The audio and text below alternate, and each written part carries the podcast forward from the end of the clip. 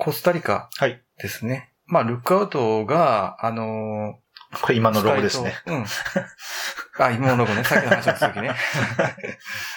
スカイと、スカイアイランドうん。からちょっと始めた、なんていうか、うんちょっとあの、中箱的な大きさの、うんどれも評判がいいんですけど、ゲームのボリューム自体もね、中量級なそうそうそうそれの第2弾ですね、要するにあの、スカイ島に続く第2弾がコスタリカ。ううん第3弾が要するに熊牧場になるのかな。なるほど。うんで、作者があの、マシュー・ダンスタン、ブレット・ジェイ・ギルバートっていう、うん、人で、僕もこの人、この二人非常にちょっと今、あの、注目してるとこ、うん。うん。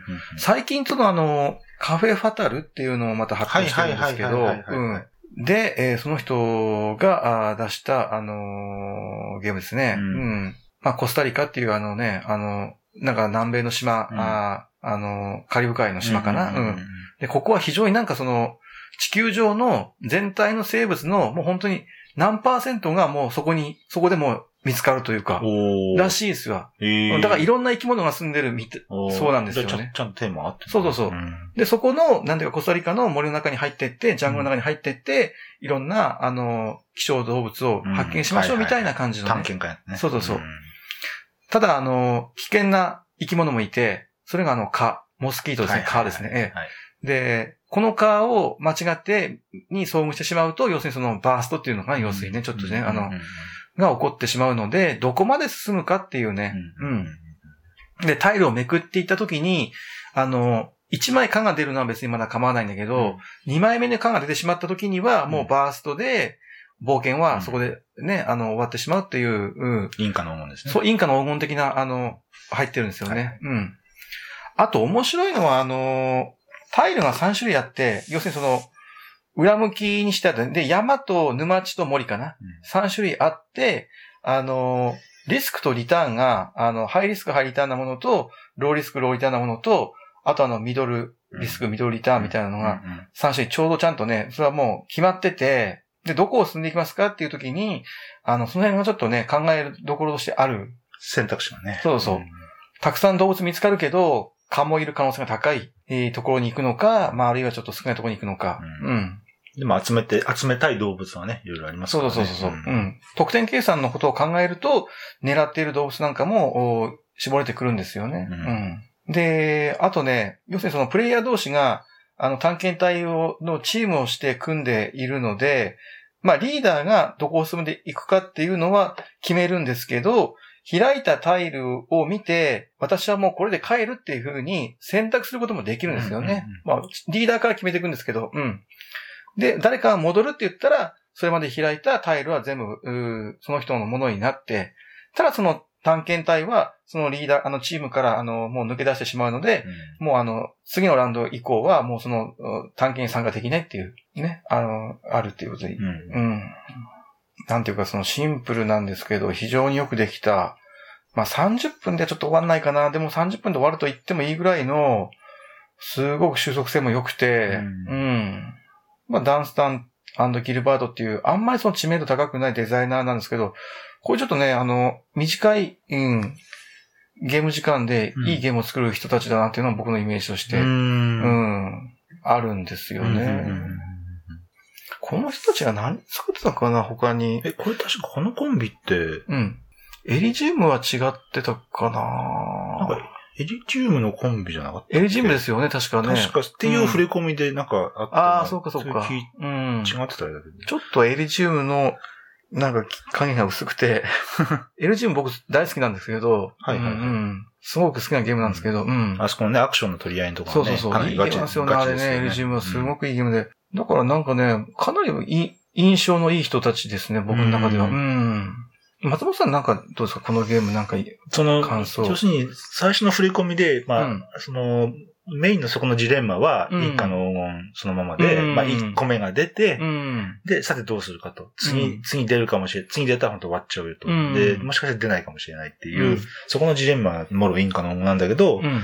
それをなんか、うまくうん発展させたというか、うん。それをその知見によって、そのリスク、リターンを、っていう選択肢があるし、あと、そもそもヘックスマップで、うん。その、どこに、どこ行くかうんで、あと、えー、あの、インカの黄金ってのは、要するに無双になる時があって、要するに残り一人の人になったら、その人がガンガンガンガン行って、うん。まあ、宝石をボロ儲けするっていうのがあるんですけど、うん。まあ、そこも、一応このコスタリカもまあ、当然あって、うん。まあ、それはなんか、なんやろ、まあ、ある種壊れてしまうこともなきにしもあらずなんだけど、うん。まあまあ、うん。そこも含めて、うん。まあ、それはそれでいいじゃないかってことで、うん、まあ、あのーうんそこもあって、うん。で、えっ、と、ただそこでその、この六角形の二次元のマップになってるところが効いていて、うん。まあ、ある種陣取りというか、うん。コース取りっぽいというか、うん、あの、おこ、こういうふうに、この道をこういうふうに取って、ここのタイルを剥がしちゃえば、うん、こっちの方の探検家チームはう、ん、ね、全然取れないよ、みたいな。うん、要するに、だから、えっ、と、要するに、そ、自分がもういない探検家チームのところは、うん。まあなんか、全然タイルが取れないような感じに、こう、うん周りをもう穴開けちゃって、うん、で、えっ、と、で、こうやるみたいな、そういうのは、そういうのは各、各自にいろいろ思惑があって、うん。で、どの、どう、どのタイルをどういうふうに取っていこうかってなるんですよね。はい。で、そ、だからなんか、そういうインカの黄金のジレンマがベースにあって、それはそのままなんだけど、うん、それをその、よ本当にうまく、うん、あの、正当発展させて、なんか今、今風にしたっていうかね、なんか、感じがして、うん。非常に、あの、あ動物のタイルも、その、うん。えっ、と、同じ、同じ動物をたくさん取れば何点っていう縦軸と、あのうんね、種類、あ種類種類揃えば何点っていう横軸の、まあ非常に正当派な感じで。うん、あの、だから、まあ、ここのその、こ駒牧場もそうだし、スカイトもそうなんだけど、うん。なんか、非常にクオリティが高いうん、のがずっと続いてて、あんまり外れがない今のという印象ですよね。そうですよね。そう、今松本さんがおっしゃったように、あの、結構ね、あの、陣取り的に、なんかこう、いやらしいところがあ、りますよね。あるんですよねあの、ちょっとぼーっとしてると、あ、うん。結構ね、閉じ込められちゃられちゃう時はあります。はめられるというかね。そうそうそう。なんでその、探検を始めるときに、そのチームの周りにあるタイルからスタートするので、全部のタイルまくられても取られちゃうと、もう変えるしかないんですよね。うんそのね、チーム全員がね。ちょっとあの、えっ、と、おい俺はそれの、おいそれは俺の魚だぜ的なところが実はちょっとあるんですけど、あの、あれもあの、ね、そのペンギン1個だけになると、もうこのタイル全部順番に取っていけばいいみたいな。で実はそう、あの、ヘイ、ヘイマインダーツフィッシュとちょっと似てるんですよね、これね。なるほど、なるほどね。で、やっぱあの、一人残ると強いっていうのもあるので、そこはうまくバランス取れてるよね。こう人残りたいところもあるんですよね。うんただ、結構それはリスクもあっうて、んうん。でこのおの、ろおのおののチームでだんだんひ人の構成が変わってくるから、こう、いろいろね、思惑がだんだん生まれていくことが面白いですよね。そうそうそう。うん。いや、そっちのチームももう俺知らない、いらないんで、そうそうそう。あ知らないよっていうふうになるんで。うんで、セットコレクションで集めた動物が点数になるんですけど、あの、まあ、僕よく言うんだけど、横の点数計算と縦の得点計算。うんいろんな種類を集めた時の点数と、一つの種類をたくさん集めた時の点数っていうのが、あの、ま、ま、全く別の、なんていうか、ベクトルであって、うん。でこの辺もちょっとね、バランスよく攻めていくか、どっちに、どっちかに特化するかとかいろいろね、。うんうんあの思惑もね、あると思うんですけど、ううんん。まあ、あんま被らんようにね。そうですね。ううんん。で、どの地形だとどんな動物がっていうのはちゃんとあの、あこういう構成表も含めてちゃんとあるそうそうんで。もうサマリーにしっかりその辺書いてあるんで、そこはもうデザイナーがその辺意図して、意識してプレイしてくださいみたいなちょっとね、メッセージですようんね。うん非常にそのテーマとフレーバーとあのメカニクス、ルールがね、あのよくマッチングしてる、うん。ううんん。いいゲームかなと思います。うんはい。日本語版もね。そうですね。ね GP が出ますね、そうそうそう。ね。はい。あ、そう、クレメンスフランツか？違うな。そうです、あクレメンスランですね。ええ。ずっとだからもうクレメンスランスなんですよね、ルックアウトのあれね。あ、ずっと、今んとこそうなんですうんそうそうそうスカイト、スカイトデザイン、デザイナー誰やったっけ？あの、モンバサとかの。ああ、はい、そうかそうか。プイスターか。うんあ、プイスターか、ですよねそうか。でプイスター行って、これ行って、えー、あれですよね。ハディング。ハーディングですよね。うん、インホテップの。うん、だから4つ目も、非常になんか楽しみだよな。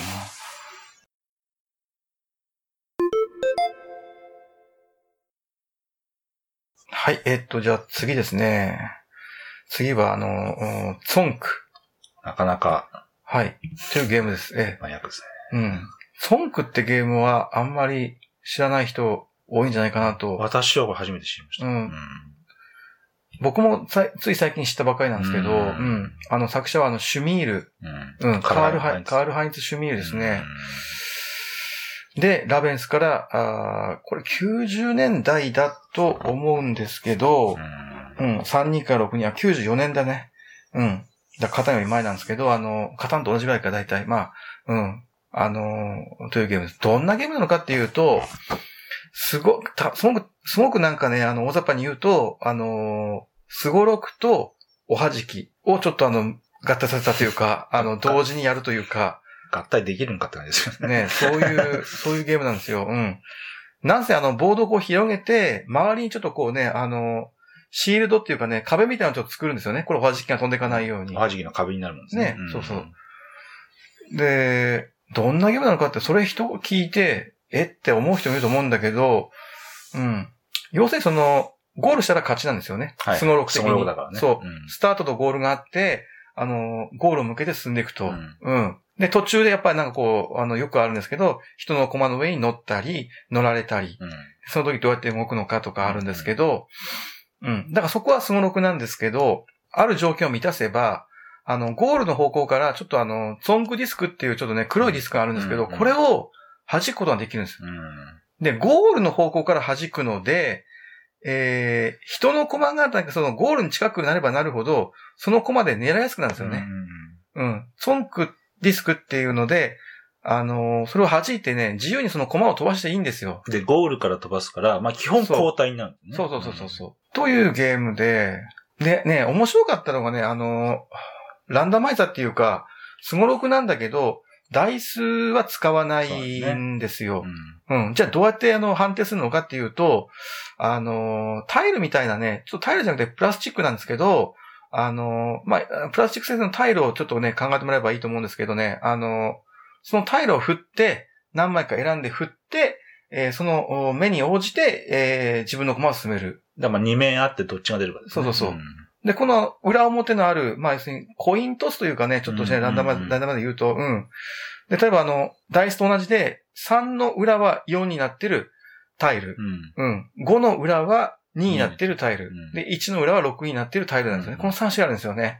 うん。ここがちょっとまず一つ憎いなと思うのと、あとあの、ツォンクっていうこのおはじきができるタイル。これがね、このツォンクができるタイルの裏は、スタートの方まで戻っちゃう、後戻りしちゃうような、あの、効果があるので、渦巻きがあるので、あの、そこがまだ憎いのと、うん。あと、一気に7マス進めるのか。ゼロなのかっていうのもあったり、うん。ハイリスク、ハイターンね。そうそうそう。うん。これをちょっとこう手の中で、どのディスクを、どのタイルを選ぶ、選択するかっていうのを判断して、選んだやつを手の思いっきりこう振って、ん出目に応じた処理をするという。ううんん。うん振り駒みたいにね。そうそうそう。で、もう一つ面白いのは、あの、要するにその94年のゲームなんですけど、あのー一つ前のプレイヤーが使った、あの、要するに3枚のディスクを次の人が受け取る。うん。で、自分は2枚リザーブとして持っているので、全部で5枚になるんですよ。その5枚の中から3枚選んで、じゃあ振りなさいっていうルールになってるんですよね。うんうんだから、その辺も含めた、ちょっと戦略的な選択、タイルの選択、いろいろ人の駒の位置とかにもよりますけど、うん今このタイルはね、この人に渡したくないとそうそうそう、かありますからねそういうのがちょっと出てくるんですよね。利害関係が出てきて、うんうん。その辺がなんていうか、そのドイツゲーム的なちょっとね、シンプルながら奥深いジレンマをちょっと生み出している、ちょっとほ、その、その辺の目目がちょっとこう見え始めている、なんていうか94年のこのゲームにちちょっとょっとね。邦画してる感じ。そうそうそうそう。うん。単なるシンプルな人生ゲーム、運ゲーじゃなくて、ちゃんとプレイヤーの意思判断が、こう、ジレンマとして、なんというか、あの、このゲームに盛り込まれている部分でもあるかなというふうに。やっぱその、うん。100%単純な運要素に、うん。その選択、うん。あるり、ある根拠による選択の機会っていうのをどういうふうにこう盛り込んでいくかっていう、うん。なんか歴史でもあって、一つそれもやっぱりそうですよね。単純うん。に、ただただなんか振り駒みたいなのじゃなくて、うん。そこにど、どのディスクを使うか、うん、この人にはこのディスク渡したくないから、ちょっとに俺の、俺の方で持っておこうっていう、うんそこが、そそこがなんか、非常にそこがドイドイツゲーム、うん。私の中のイメージのドイツゲームっぽい感じうん。のところだと思いますね。まあ、うん。ただ、それとおはじきの機能が、うん。まあ、噛み合ってるかどうかはちょっと置いといて、うん。まあね、あの、で、シュミールっていう人も結構ね、あの、料理のゲーム、あの、はい、何アラカルト。アラカルトとか、まあ、割とアクション系のゲームの好きな人で、うん。とはいえ、なんかいろいろあの、号外だっけな、なんかの新聞のねエク、ストラブラッド。うん、エクストラブラッドとか、あるいはあの、ゴミン館みたいな、あの、ゴリゴリのちょっとハード、あの、ワーカープレイスメントも作ってて、そっか。うん。トリビューンかな？そうそうそう。ううんん。結構この人もね、なんか幅広いんですよね。やっぱおはじき、おはじきってやっぱね、今でもまあこう新作が出るぐらい、そなんかもうの、アイススクールにしろ、まあ、フリケンアップにしろ、そうんカタコンベとかね。そうやっぱおはじきってやっぱ面白いんですよね、単純にね。まあ、なるなるゲームね。こう自分の指で弾いて、盤上の駒を弾くっていうね、その結果がどうなるのかっていうね、あね、こう、あの、反応というか、を見るのがすごく面白いというか、うん。根源的ななんていうか、その、プリミティブな面白さがやっぱあって、だからこう、廃れないのかなっていう。うん。うん。いや、でも本当スゴロクで、うん。マスのどこら辺に駒を置こうかって私考えたの多分初めて、初めてだと思うんだけど、なるほどね。あの、カーリングみたいに、この、そうそうそう。前のディスクのちょっと影になっとけば当たらねえんじゃねえかみたいなとか、あとそのさっきおっしゃってたその駒の上にこう乗っかることができるんですね。うん、でそうすると、おはじきで弾くと、要するにうん。その下、下になってる方の駒が餌食になるんで、、うん。うん。上に乗っかるってことは、まあ、あの、弾かれる可能性が低くなるっていう、うん。実はなんかすごい、あの、ロジックな、実は理屈があるんだけど、ちょっとね、やってみる前は、そんなうまくいくかなと思ってたんだけど、案外だから上に乗ってる駒がねだるま落としっぽいねだるま落としで、結構ね、安全で、うん下、下のいる駒だけ弾かいでね、ね、ごまあスタートの方まで戻っちゃったりする、してたよね。まあ、ただ、あの時も問題になって、まあ、それはルール聞いた時から思ったんですけど、うん。まあ、果たしてね、収束性ってことでね。そうそうそうう。ん。ちょっとね、だから、あの、結果的には、なんていうかもうこの前のセッションでは、競技終了というか、もうちょっとワンナイになったんですそねう。もう、あの、ひょっとしたらこれ出目次第では ゴールして、この人の勝利で終わるまで行ったけど、うん結局その人のお出目悪くてゴールせずに、うん。本当にそのゴールに近づけば近づくほど弾かれる可能性が上がっていくので、本当に難しいんですよね。本当にゴールするのがね。うん。だから、その、おはじきのあの、ツォンクタイルをう、ん。ある程度がめて、うんね、そうしたらなんかなるのかもしれない。まあ、にしても、うん。まあ、収束性がないとは言わんけど、うんまあ、まあ、まあ悪いとは言ってもしょうがないですね。。そうです。んちょっとその辺がちょっと残念でしたけどね。うんちょっとあの、まあ、趣味の野心作なのかなっていうふうに、うんうん。なかなかそのアクションゲームとかこういうデクスタリティ系で、あ本当になんかね、いいゲームを作るってなかなか難しいですよね。まあ、意欲作うん。ですね。うん唯一無二ではありますね。そうそう。一つなんかね、こういうアイディアっていう、なんていうか、一つのサンプルっていうか、それでまあいいのかなっていう気もしないでもないよね。うん。で、あ、だんだん話なんですけど、うん。えいいですかね？この、えーこれやってて、要するにうん。あの、ルールが曖昧なところっていうのがやっぱりあるわけですよ。その要するに、、えっ、と、こう、こういうふうに駒がかかってたらこっちに置くとか、いろいろあの細かくあるんだけど、はいはい。まあなかなか、え、この場合ってどうなんだろうと、半分以上、うん半分以下みたいな、ちょっとかかってりゃいいのとか、いろいろあルールにも曖昧なところがあって、うん。で、でそれでその、やりながら思ったのが、うん。その、要するに、えーっと、その、ルールの厳密化って、うん。そのドイツゲームってどこまで求めてるもんなのかなってのがちょっとあって、うん。要するに、その、だからあんま競技性なんては花からあんま考えてないわけですよね。要するにあの、そのボードゲームを競技性にしようと思ったら、うんルールを厳密化にしないだけってダメなんですよね。はいなんでかっていうと、あの、いろんな場所で違う人たちがやっても同じルールにならないと、あの、競技にはならないんで。そうですね。だだけど、こういうのは、なんか、こういうのなんかたまにこうやって遊ぶ時に思うのが、うんあ意外とドイツゲームの、本当の、ドイツゲームのそのもっと、もうちょっと前のね、源泉みたいなところを考えると、うん。あんまり競技性って、うん。なんか、要するにね、最近になって、競技性、競技性って最近になってこう言われてきてるもんなのかなと思ったりもしたんですよね。なんか、なんかね。はいはいはい。これちょっと私のイメージですけど、はいはいなんかはい。要するに、その、ちょっと、えっと、ニューゲームゾーダンのブログでもありましたけど、うんあの、えっと、バルバロッサかな。その、うんえっと、ルールの曖昧なところに関して、うんあのデデザイナーに聞いたら、うん意外とデザイナーも、いや、うんまあ適当にいい感じのルールでねやってもらえれば別にいいよってね意外と、うん意外とドイツゲームのデザイナーも、ルールの厳密化、イコール競技性なんだけど、あんまりそこら辺はアバウトなところが実はあって、うん。だから、あの、私、さ最近のボードゲームの競技性っていうのに私はあんま好きな流れじゃないんだけど、うん、こういうの遊ぶと、あ、やっぱりまあ、本当どっちがいい悪いじゃないんだけど、うん原理はこうなんか、まあルールはちょっと曖昧でも、まあその場その場で決めて盛り上がる方で、うん。それはコミュニティによってルールが変わってもいいから、うん。っていう、実はこちょっと、それをなんかおおらかさを感じたんですよ、なんかね。まあ、まあ、まあ、まあ、ちょっと厳密じゃなくてもいいじゃないかという。うん そういうなんか、まあこういう、ちょっと昔だからこそ許されたのかもしれないんだけど、うんなんかそういう、そういうおおらかな時代っていうか、うんあんまりきょゲボードゲームの競技性っていうものとは無縁な、うんそのおおらかな、うんうんうん。緩やかなものをちょっと感じたんですよね、なんかね。うんあ、なるほどね。うんはいはいはい。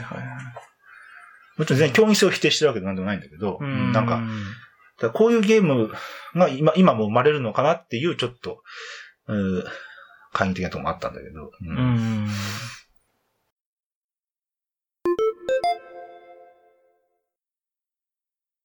はい、えーっと、じゃあ次ですね。幅のダイスキング。うんうん最近のゲームですよね。うんで、要するにその大人幅というか、うんいわゆる、うん。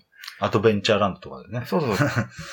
ここ最近ちょっと幅が出してきてる、うーね、あの、うん。でただその大人幅っていう割には、まあ、カルバもそうか。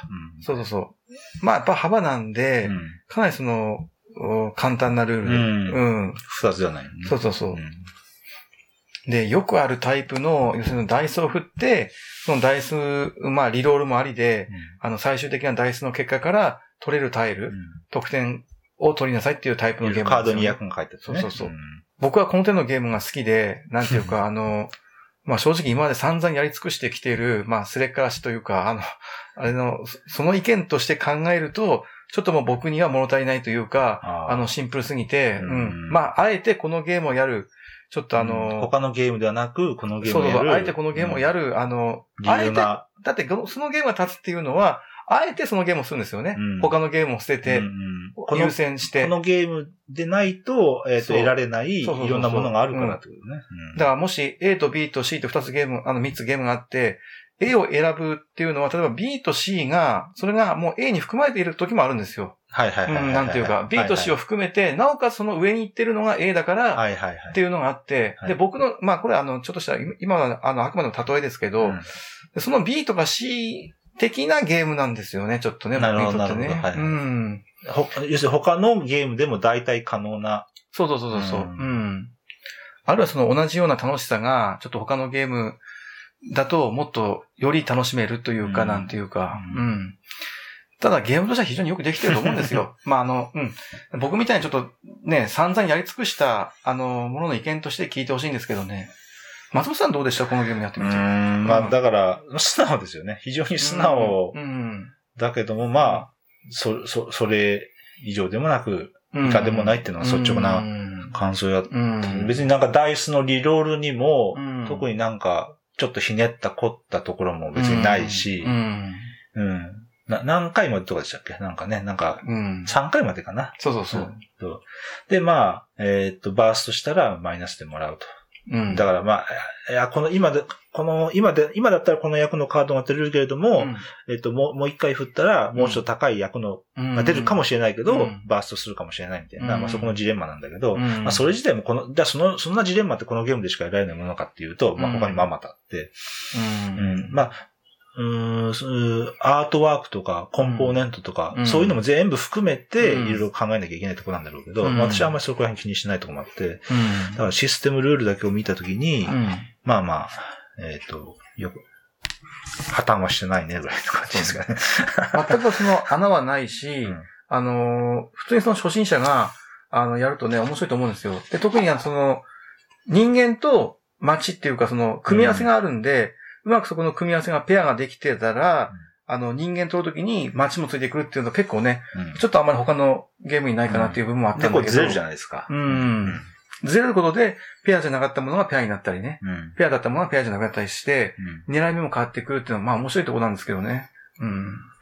ただその、そうですね。まあだ、もちろんね、このゲームで初めてこういうダイスのね、ああいう、うんまあ、や、やっつい的な、うんこういううん。セットコレクションに出会う人もいるんで、全然うん否定して、否定してるわけでもないんですけどね。まあまあ、ほまあ、い過去もね、遡るといろんな、あとその、うーん、淡々とカードを取っていくんですよね。うん。淡々と。あなんていうのかね、山札が枯れたらゲームがあるんだけど、うん。そこがこのゲーム全体のうん。大きな起伏ってとこまでは、うん行ってない印象はなんかありましたけどね。うんまあ、手番が来る、うん。ダイス振って、うん。で、どれ、どれ取れるかなっていうのを手番が来るたびにそれをずっとやってる感じですよね。あ、まあ、だからね、若干それをね、なんか解消しようとして特殊能力とか、うんねあったりするんですけどうんまあまあまあまあ、そんな感じですかね。本当なんかね、なんか普通のゲームですよね。で、悪くないんだけどね、全然穴はないし、うん。あ黄色くなかった大人幅ってことだよね。そうでですすかね。幅自体のロゴは赤いよね。あはいはい幅もともとね。まあ、カルカルバとか、まあ、スプーキーズもそうかな。うん。まあ、いろいろ。このなんか、このシールがなんかちょっとあ、これがそうなの。か。そんな気もする。スプーキーズも確かこの、あ、あ、そうなの、うんあじゃあそれが一応目印なんだ。うんえーアドベンチャーラドもあったのかな。わかんないけどね。そうかもしれないっていう話で。ううん。まあでもなんか、うん私の勝手なイメージだと、うんまあ親子で、うん。家族で、はいはいはい子。供交えて、いいですねやねううん風景が私はわかりましたけどね。そうですね。いいですね。うんファミリーゲームですね。そうそうまうんあの時には、そうんの子供の目に対して、ちょっとアドバイスもしながら、そうそううん結構ね、あの、ダイスゲームってやっぱなんかあの、非常なところもあるんで、なんていうか、うん。そういう意味ではね、あの、あんまりなんか、泣き、泣き、泣いたりしないというか、なんていうか、うんそういうところもあるし。あんま、だから、うんな、あんなこ、あの、他人から攻撃されるあれもあんまないんで、ううんん。うん。なんかそういう、う大人幅とは言いながら、うん子供家族で親子でやってる、うん。なんかゲームの風景がわかりましたけどね。うん。逆に言うと、こう、ガチのゲーマーが揃ってやる感じにはなかったね。うん。まあ、ガチのゲーマーは、大江の洗顔をやって、やればやりと。いうことですかね。確かにね。